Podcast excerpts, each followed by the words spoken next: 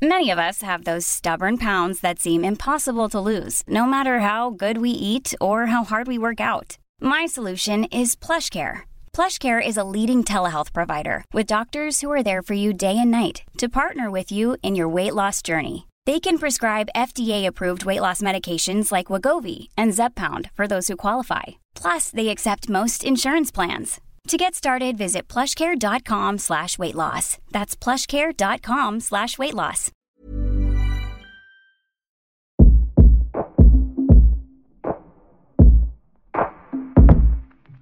En Remotas, contamos las experiencias que han marcado nuestra manera de entendernos como mujeres. Historias de solidaridad, empatía y hermandad. Remotas es un podcast quincenal conducido por Sofía Garcias, Begoña Irazábal y Sofía Cerda Campero.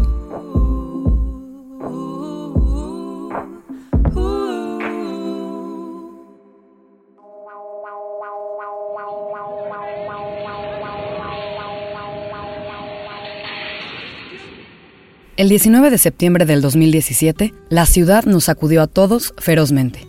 Yo no me olvido de ese día, de ese primer rugido tan desconocido y desconcertante para mí. Luego el movimiento en las escaleras, la ventana de la sala haciéndose añicos, las explosiones de gas a lo lejos y finalmente las grietas. Cientos de grietas. Podía ver desde mi cocina la cocina de mis vecinos.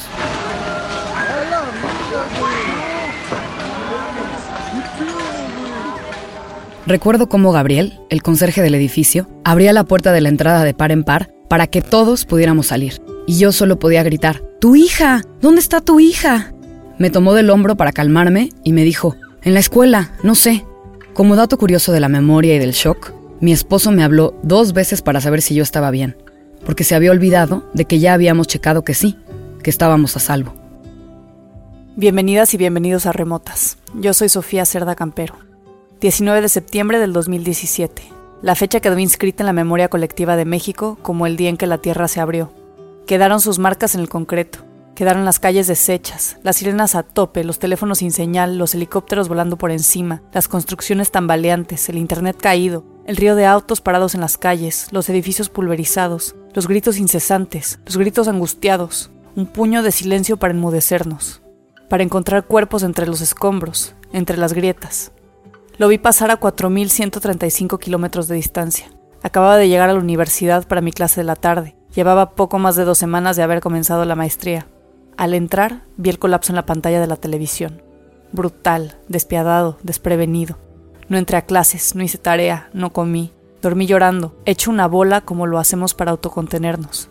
Un día después, el huracán María entró a Puerto Rico y en otro meridiano también se marcó un antes y un después. Más dolores, más grietas, los desastres naturales traen grietas consigo, pero las personas también las tenemos. Este episodio va dedicado a ellas. Colapso, rompimiento, parteaguas, tambaleo, llanto, ansiedad, tristeza, olvido, ira, desesperación, catarsis y todos sus intermedios. Cuando fue el terremoto, vimos cómo se desmoronaban nuestros espacios y muchas de nuestras emociones con ellos. Esta es una carta que le escribí a un amor que perdí casi al mismo tiempo que cuando fue el temblor. Carta a un amor perdido. Naturalmente, todos estamos en un estado de tensión, una tensión nueva, generada a partir de una tensión rota. Hoy somos una ciudad diferente, una sociedad tocada, pero alerta. El trauma colectivo nos ha sensibilizado por la fuerza y obligado a generar una cohesión social que, si me preguntas, era absolutamente necesaria. En este desasosiego post-terremoto he pensado y sentido mucho. Tengo algunas cosas en la cabeza, como el concepto de impermanencia, vulnerabilidad y fragilidad de nuestras estructuras. Me pregunto por la potencia que emana la ruptura. El hecho de acercarnos con quien nos importa y notar quién está en nuestro conjunto. Me ha dado nostalgia y tristeza no poder estar junto a quien hubiera querido. Mi primer impulso, después de estos últimos dos temblores, fue querer saber si estás bien buscar abrazarte y sentir calor, darnos la mano y hacer trabajo humanitario juntos, asegurarnos de que todo eventualmente estará bien. Te conozco y sé que estas situaciones te duelen y te lastiman, pero sé también que te ha de ser muy alentador ver la participación colectiva para sanar. El silencio y la distancia entre nosotros se sienten cada vez más normales. Y percibo de tu lado que no quieres que el acercamiento se malentienda y que cualquier cosa pueda abrir una conversación que ya no quieres tener. A veces me vuelco con culpa y coraje a pensar que soy yo quien te ha alejado tanto con mi poca contención los últimos meses. Sí lloré todo reforma el día que supe que salías con alguien más. Sí te esperé afuera de la oficina y marqué por teléfono en las madrugadas. También te confundí en la calle con cualquier sujeto que me sugiriera alguien con tu complexión. Sí me aferré a la idea de algo que ya no sucedería jamás. Ojalá hubiera sido capaz de entenderlo a la primera, no como ahora cuando me dices que has decidido no contestar mis llamadas o ignorar mis mensajes para hacerme entender que ya no estás. Me he preguntado si me quieres, si aún te preocupas o preguntas por mí. Me he cuestionado si piensas que valgo. Vi que me has dejado de seguir totalmente en redes sociales y me hace sentir como si quisieras borrarme por completo de tu mapa y así desprenderte de mí. Me he sentido obsesiva.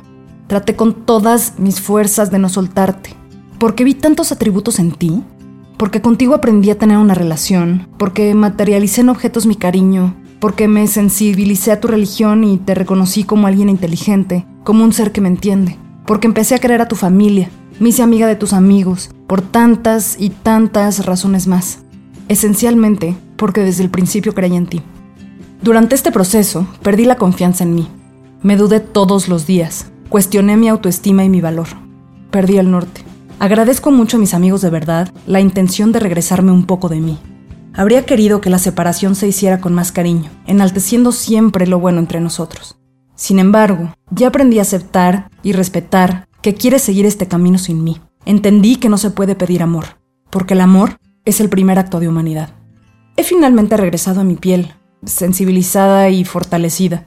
Ante esta crisis que nos pertenece a todos, confirmo que soy un ser amoroso, solidario y responsable. En estos días, me doy cuenta que como sociedad necesitamos responder a algo más grande que nosotros mismos. Ojalá que esta grieta no se haga más profunda entre nosotros, porque hasta ahora eres, y seguramente seguirás siendo por un rato, la persona con quien sostenidamente mayor felicidad he sentido en la vida. Con todo el amor, Sofía.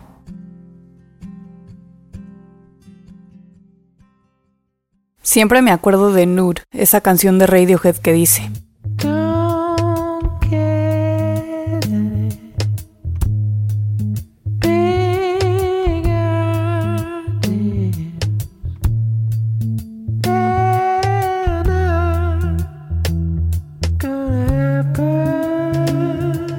No te hagas grandes ideas que nada de eso va a pasar. Esto es un poco lo que sucede con las rupturas. Imaginamos otras salidas, otros desenlaces, otras conclusiones, un poco a manera de querer tener control sobre los acontecimientos. La realidad es que la vida no es así, no es cine, sino realidad pura y dolorosa. Sin embargo, y sin afán de sonar como club de optimistas, porque bien sabemos que también todo puede ser una mierda, la catarsis es un momento en el que podemos observarnos desde nuestro lado más humano posible, y seguimos lo instintivo por encima de lo racional. Ante la ruptura entendemos la colectividad, y como dice Sofía en esa carta, eso es algo mayor a nosotras mismas. La grieta eventualmente se hizo mucho más profunda. Se abrió por completo. Con la ruptura, sentí que una parte mía había sido amputada. La unidad nosotros estaba extinta. Llevé por muchos meses el trauma de la ruptura en el cuerpo. Parecía que a donde me moviera venía una nube negra encima mío. Estaba más flaca que nunca. Y en ese periodo aprendí que como buen mamífero, la separación inhibe el hambre. Cuando una cría se pierde de su manada, pierde también el apetito como una estrategia para no morirse en caso de no encontrar comida. El llanto era una fuerza que se apoderaba de mi voluntad. Con esta experiencia traumática, pensaba que mi sistema afectivo se había deteriorado por completo. Entonces, supe que tenía que desprenderme de esa imaginación necia del amor. Las aves en la brisa vuelan sin prisa. En septiembre del 2017, teníamos planeada la exposición Notas al Futuro, un proyecto de mi amiga y siempre socia, Sofía Garfias, y su socia Verónica Puché, que funciona como plataforma para establecer un diálogo a partir de la imagen, uniendo diferentes puntos de vista y ángulos culturales. El nombre, Notas al Futuro, hace alusión a un poema de Patti Smith. Listen, my children, and you shall hear. the sound of your own steps, the sound of your hereafter. Memory awaits and turns to greet you, draping its banner across your wrists. Wake up, arms, delicate feet, for as one to march the streets. Esta exposición en particular, que sería la más contundente de la Galería Breve, un espacio que yo dirigía con pasión y muchas ilusiones, reunía el trabajo de 28 artistas de 12 nacionalidades, quienes respondían a sus respectivos escenarios políticos para así generar un registro gráfico de nacionalidades, identidades y perspectivas. El espacio estaba en una casa espectacular, estilo Art Nouveau, de pisos de madera y un patio inolvidable en la calle Berlín 37, en la colonia Juárez. Paralelamente, nos preparábamos para presentar esta misma muestra en el Festival Fotoméxico una iniciativa del Centro de la Imagen dedicada a la fotografía en pleno. El tema del festival era resistencia y Notas al Futuro era perfecto, ya que entablaba una conversación sobre el estatus de la fotografía de manera internacional. Para asegurar poder llevar a cabo todo en forma, bien pagado, con honorarios decentes, postales y pósters, visitas, actividades educativas, marcos y montaje, comenzamos una campaña de recaudación de fondos y con la ayuda de mucha gente juntamos 150 mil pesos. Por obvias razones, tuvimos que aplazar la exposición. Incluso nuestra campaña de recaudación se vio afectada. ¿Cómo pedirle a la gente ayuda para llevar a cabo un proyecto cultural cuando miles de personas se habían quedado sin casa? Decidimos recorrer la exposición un mes, en octubre. Por esos meses, Sofía estaba triste, porque había cortado con su novio, con el que creo que había sentido una posibilidad de futuro más sólido y real. La veía preguntarse, con ese vacío hondísimo, en qué había fallado, qué errores había cometido para que él no quisiera estar con ella. Hablábamos por teléfono, y algunas veces lloraba con tanto dolor que yo quería hacer una curita gigante y abrazarla. Me imaginaba calentando mis manos y soplando aliento caliente para llevarlo a su corazón. Cuando la veía, le limpiaba las lágrimas gigantes de esos ojotes azules. Yo quería devolverle la seguridad, hacerle ver que era y es perfecta como es, que por favor dejara de sufrir, pero tenía que ser así. Tenía que colmarse de melancolía hasta dejar ir, hasta desprenderse, hasta volver en sí y sanar.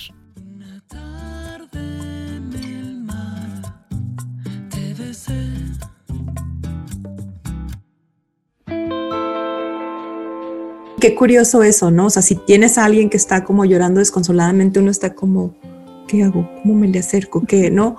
Eh, ahí en ese momento nos preocupa ser invasivos, ¿no? Cuando en otros sentidos o en otros niveles o en otras conversaciones somos súper invasivos con las personas que nos rodean, ¿no? Eh, y yo creo que como lo que quisiera es que alguien me dijera, venga, llora, suéltalo, o sea, sácalo todo, ¿no? Ella es Silvia Aguilar Seleni, escritora y directora de la Maestría de Escritura Creativa en la Universidad de Texas en El Paso. Silvia es además una gran activista del llanto. O sea, nos asusta porque significa algo malo. La persona está pasando por algo malo, eh, que, no, que no le pasa eso algo malo. O sea, es un asunto como de no ser invasivo y al, al mismo tiempo hay una especie como de, es que está mal, que esté llorando, tenemos que ayudarla a que no llore, ¿no? O sea, es como nos depositaron desde niñas el chip de controla tus emociones. ¿por qué carajos tengo que controlar mis emociones si mis emociones soy yo, ¿no?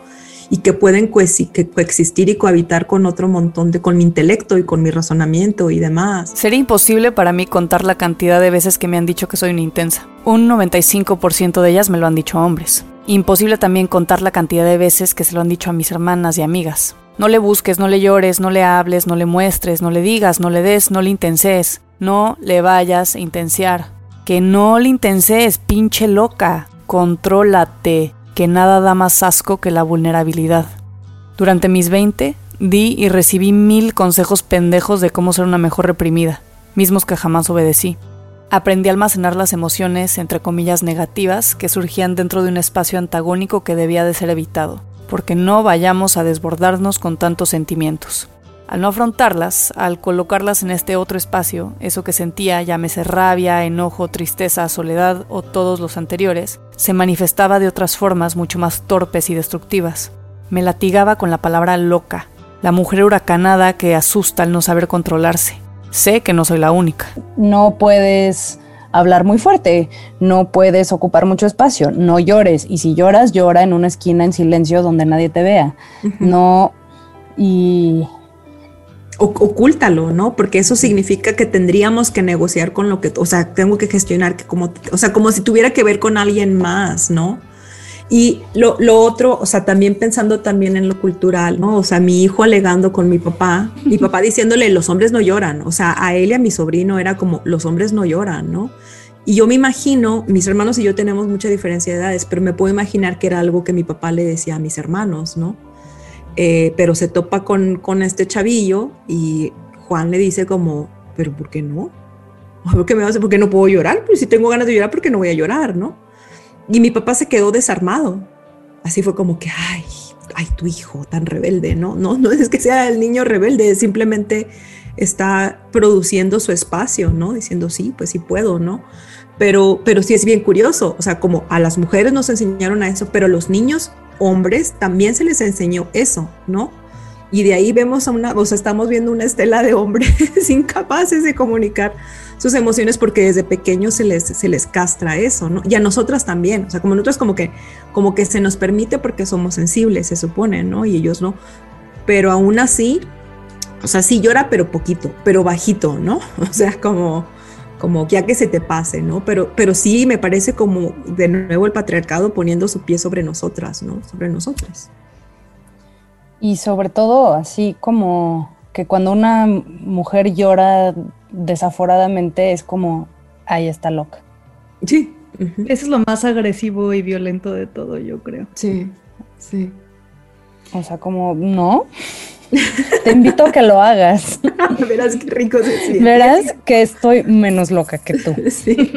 Y, estoy pensando, ahorita que dijiste eso de lo que estoy pensando en, la serie napolitana de Elena Ferrante, tanto en los libros como, como en la serie. Buenísima. Está este personaje, la que estaba enamorada del, no me acuerdo el nombre del personaje, ¿no? Y que se va, y ella no queda bien después de que él se va, ¿no? Está como completamente desolada, o sea, aquí sí el amor la lleva como a, perder de alguna manera el, control de su vida, ¿no? Pero inmediatamente el juicio es está loca, ¿no? O sea, mm. Cuando, o sea, quién sabe si había otra cosa en este personaje o, que sí, la emoción, la tristeza se puede volver en depresión, si sabemos eso, ¿no?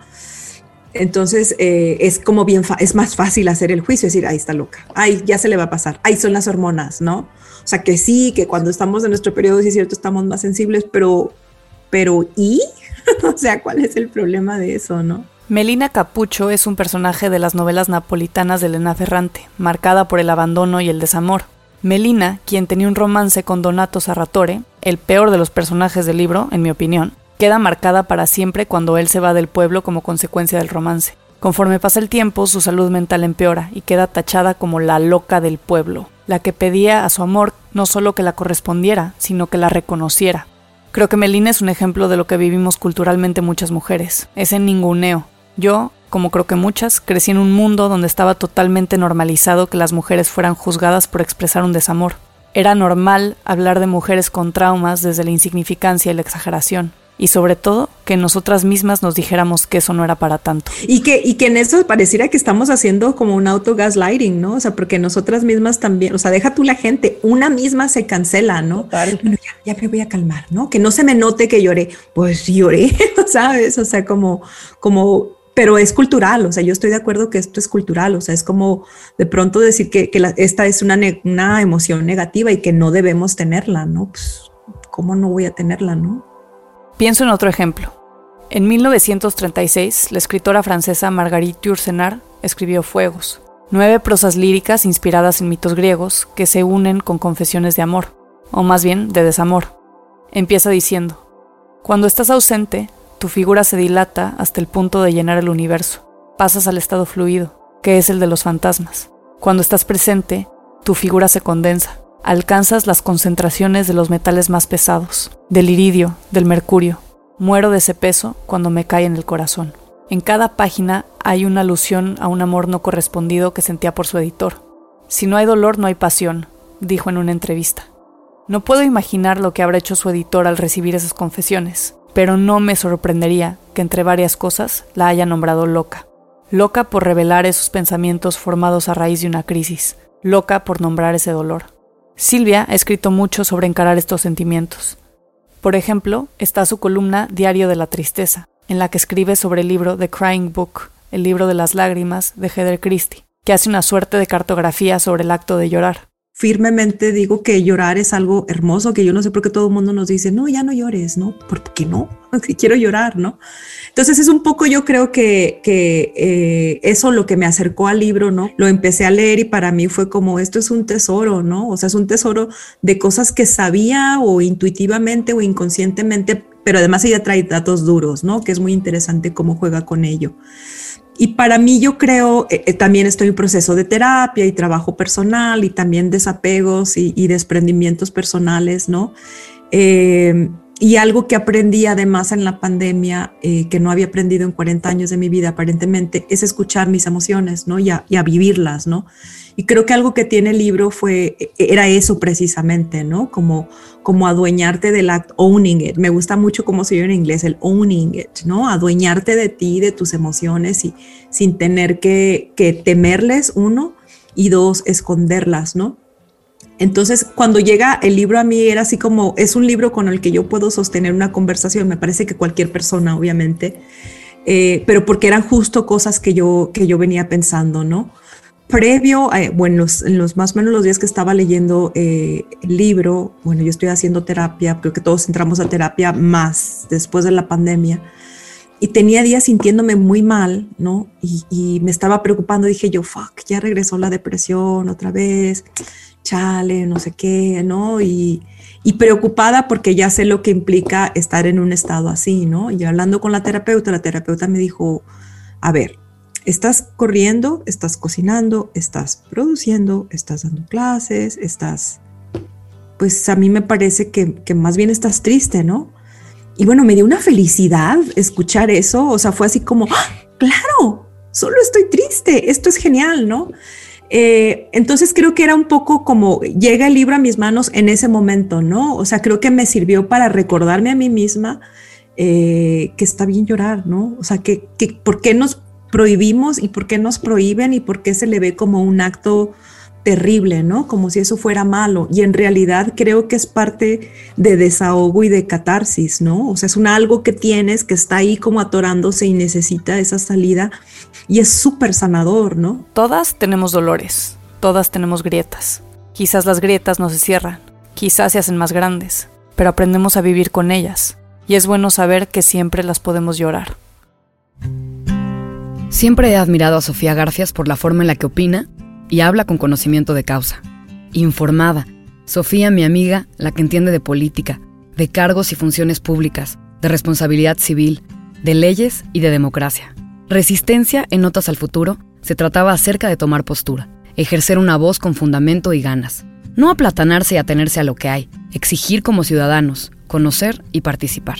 Por eso, cuando Sofía me lo explicó, me encantó y dije, esto es lo que necesitamos. Historias e imágenes potentes construidas por gente joven. Visiones capturadas que cuenten una manera de hacer presencia, de levantar la voz. Sofía no se resigna, lucha hasta que consigue. Sofía y yo hemos trabajado muchas veces juntas. Hemos hecho varias exposiciones. Siempre que la invito a participar en algo de arte, entrega un resultado que ya dio varias y varias vueltas, que la mayoría de las veces funciona en una amplia escala de valores o dimensiones. Ella nunca se conforma y jamás se queda con el primer borrador de algo. Para participar en Notas al Futuro, en la Ciudad de México, y además con el peso de ser curadora, sintió que tenía que ser cuidadosa. Que la grieta no se haga más grande, me dijo. Esa noche fui a su casa, una casa siempre cálida, receptiva, acogedora. Sofía estaba destruyendo su archivo de fotografía en 35 milímetros. Pero, ¿cómo? le dije. Pues así, me dijo. Eran fotos a manera de prueba y error la marcha de los 132, una computadora en una playa, los ojos de su ex, plantas en donde no deberían ir, calles, patrones, mosaicos y maravillosos momentos sin sentido, entre otras conceptualizaciones. Me dijo que no quería tirar el archivo, pero que era una pila de fotos que nunca tendría un álbum como destino final. Y entonces la ayudé a deshacerlo. Cortamos las imágenes como confeti de papel fotográfico. Interesante que predominaba el tono azulado de sus ojos, el moradito de un atardecer, de una despedida. Puso pegamento sobre una superficie blanca y aventó los trocitos de fotos, casi festivamente. Celebrábamos la resiliencia, detuvo la fisura, festejábamos la vida, que nos teníamos, nos tenemos. La pieza alude a la memoria, a cómo hay recuerdos que se quedan pegados para siempre y recuerdos que se caen, que se van, que la gravedad perpetúa en un abajo, en el piso como un derrumbe. Esa fragmentación de sus ojos son los pedazos de pared de un nuevo edificio, una nueva estructura. Lo que Sofía estaba haciendo con esta pieza, que la grieta no se haga más grande, era vaporizar su pasado inmediato.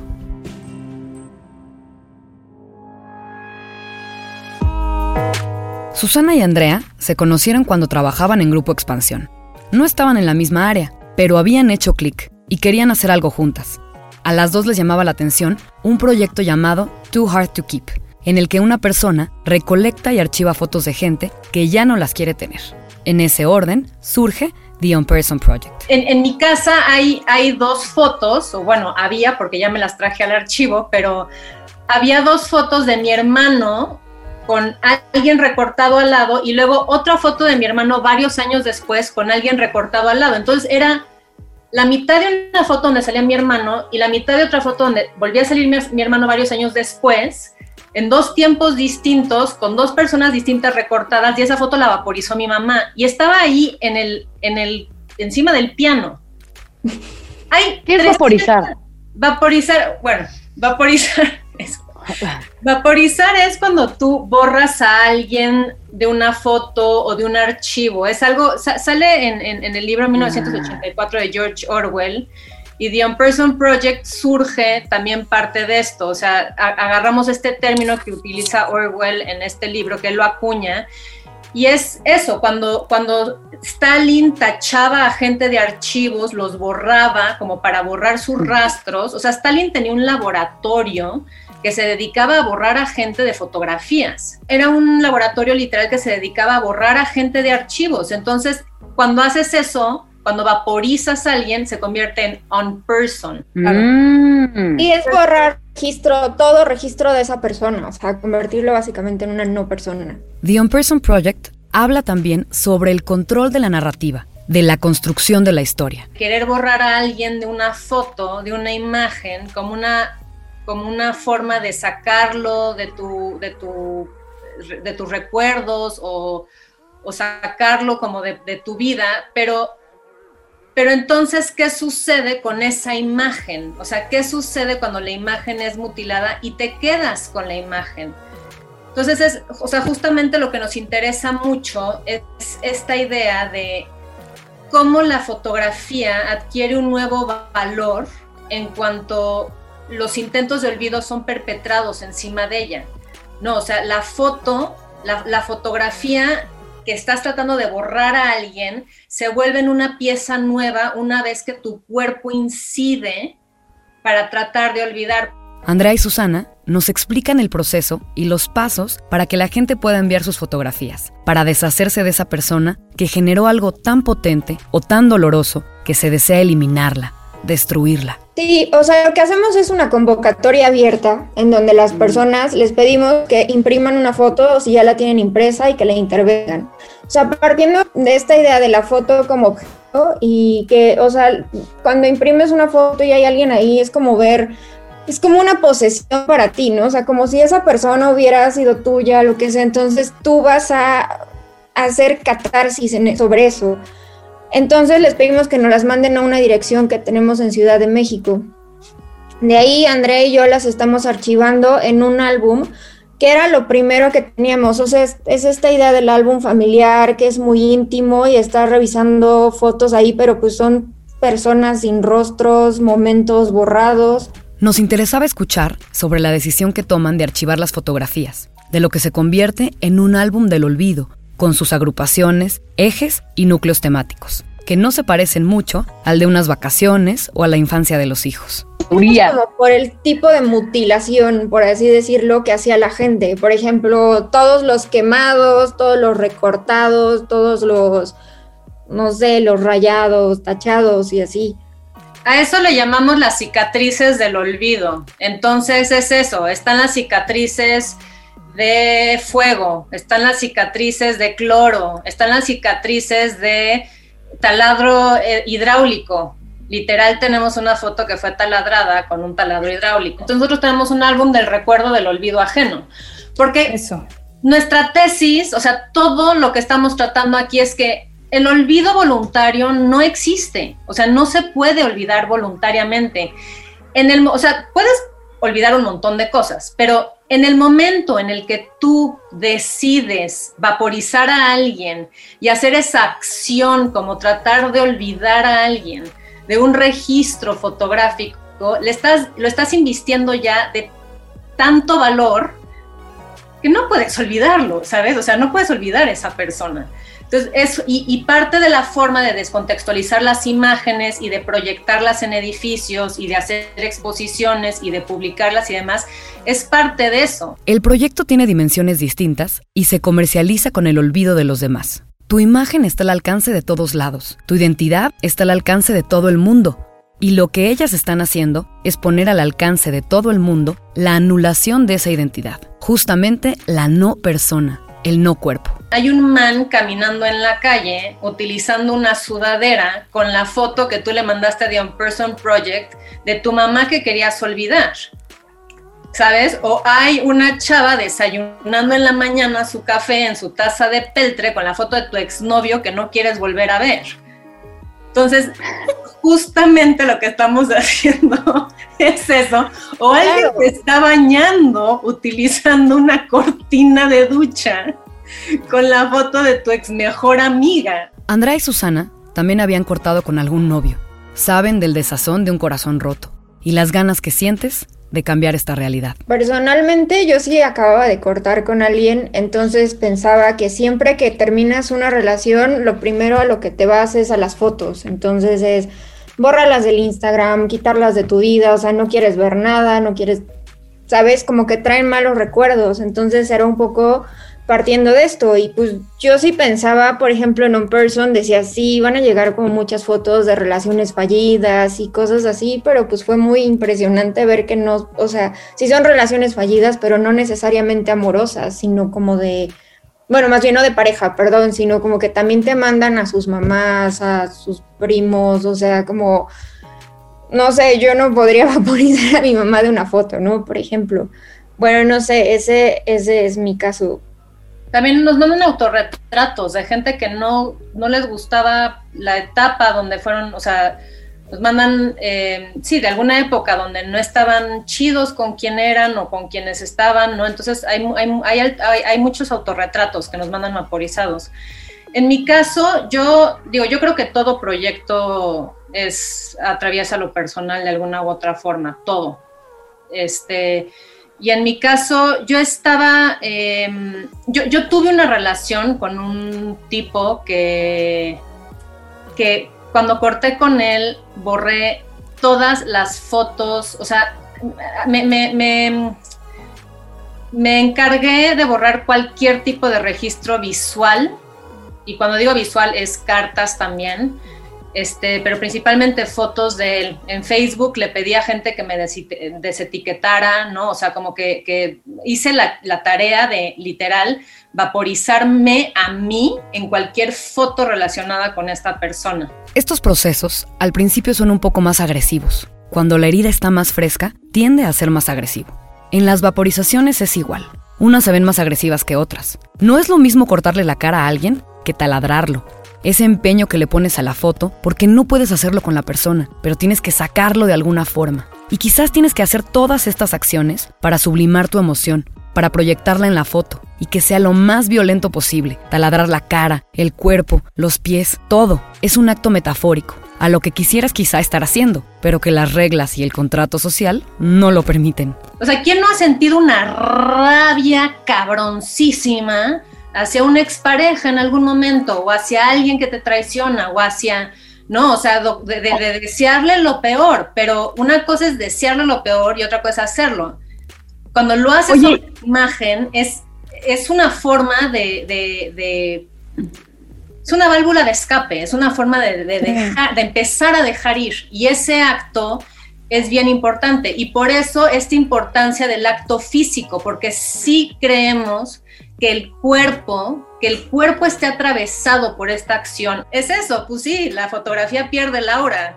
Estas fotografías adquieren Adquieren aura, porque se convierten en otra cosa. claro. se convierten en otra imagen.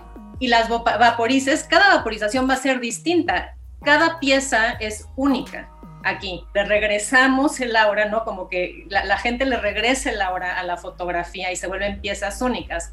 Luego nosotras nos encargamos de reproducirlas en, de nuevo, cortinas de baño, tapetes, demás. Entonces, desauramos el aura, ¿no? De, esa imagen. Entonces. está reciclando el aura, más bien. Vaporizar como un proceso de sanación ante ese sentimiento de dolor. Sanar de cierta forma con la otra persona. Y de sanarte a ti mismo en relación a ese sentimiento que tienes con la otra persona. Sí hay un proceso de duelo en esto. Si tu duelo va atravesado, está atravesado por la imagen, por el retrato, por el valor del retrato, por el valor de la fotografía del objeto fotográfico. Es una manera increíble de hacer duelo. Al final, termina de una forma bonita, de algo que terminó súper mal, que de pronto ya es una taza, y en las mañanas tomas café con la foto de alguien que quisiste olvidar. La distinción que debe hacerse entre olvidar y dejar ir es importante para superar el dolor. No, es que justamente es eso. O sea, algo, algo que creo que no hemos mencionado es ese, ese documento con, con la cicatriz del olvido esa cicatriz del olvido, esa negatividad, lo único que hace es dar más peso sobre la presencia de esa persona que estás tratando de olvidar. Lo hace muchísimo más presente. Y aquí lo que tienes que hacer es que tienes que imaginarte. O sea, como ya no tienes la identidad, tienes que imaginarte la identidad de esa persona. Entonces, invistes con un peso tres veces mayor a la imagen. Olvidar voluntariamente no se puede. Y menos si es a alguien a quien le estás dando tanto valor como para querer vaporizarlo de una imagen. Y ese es justamente el punto principal de The On-Person Project.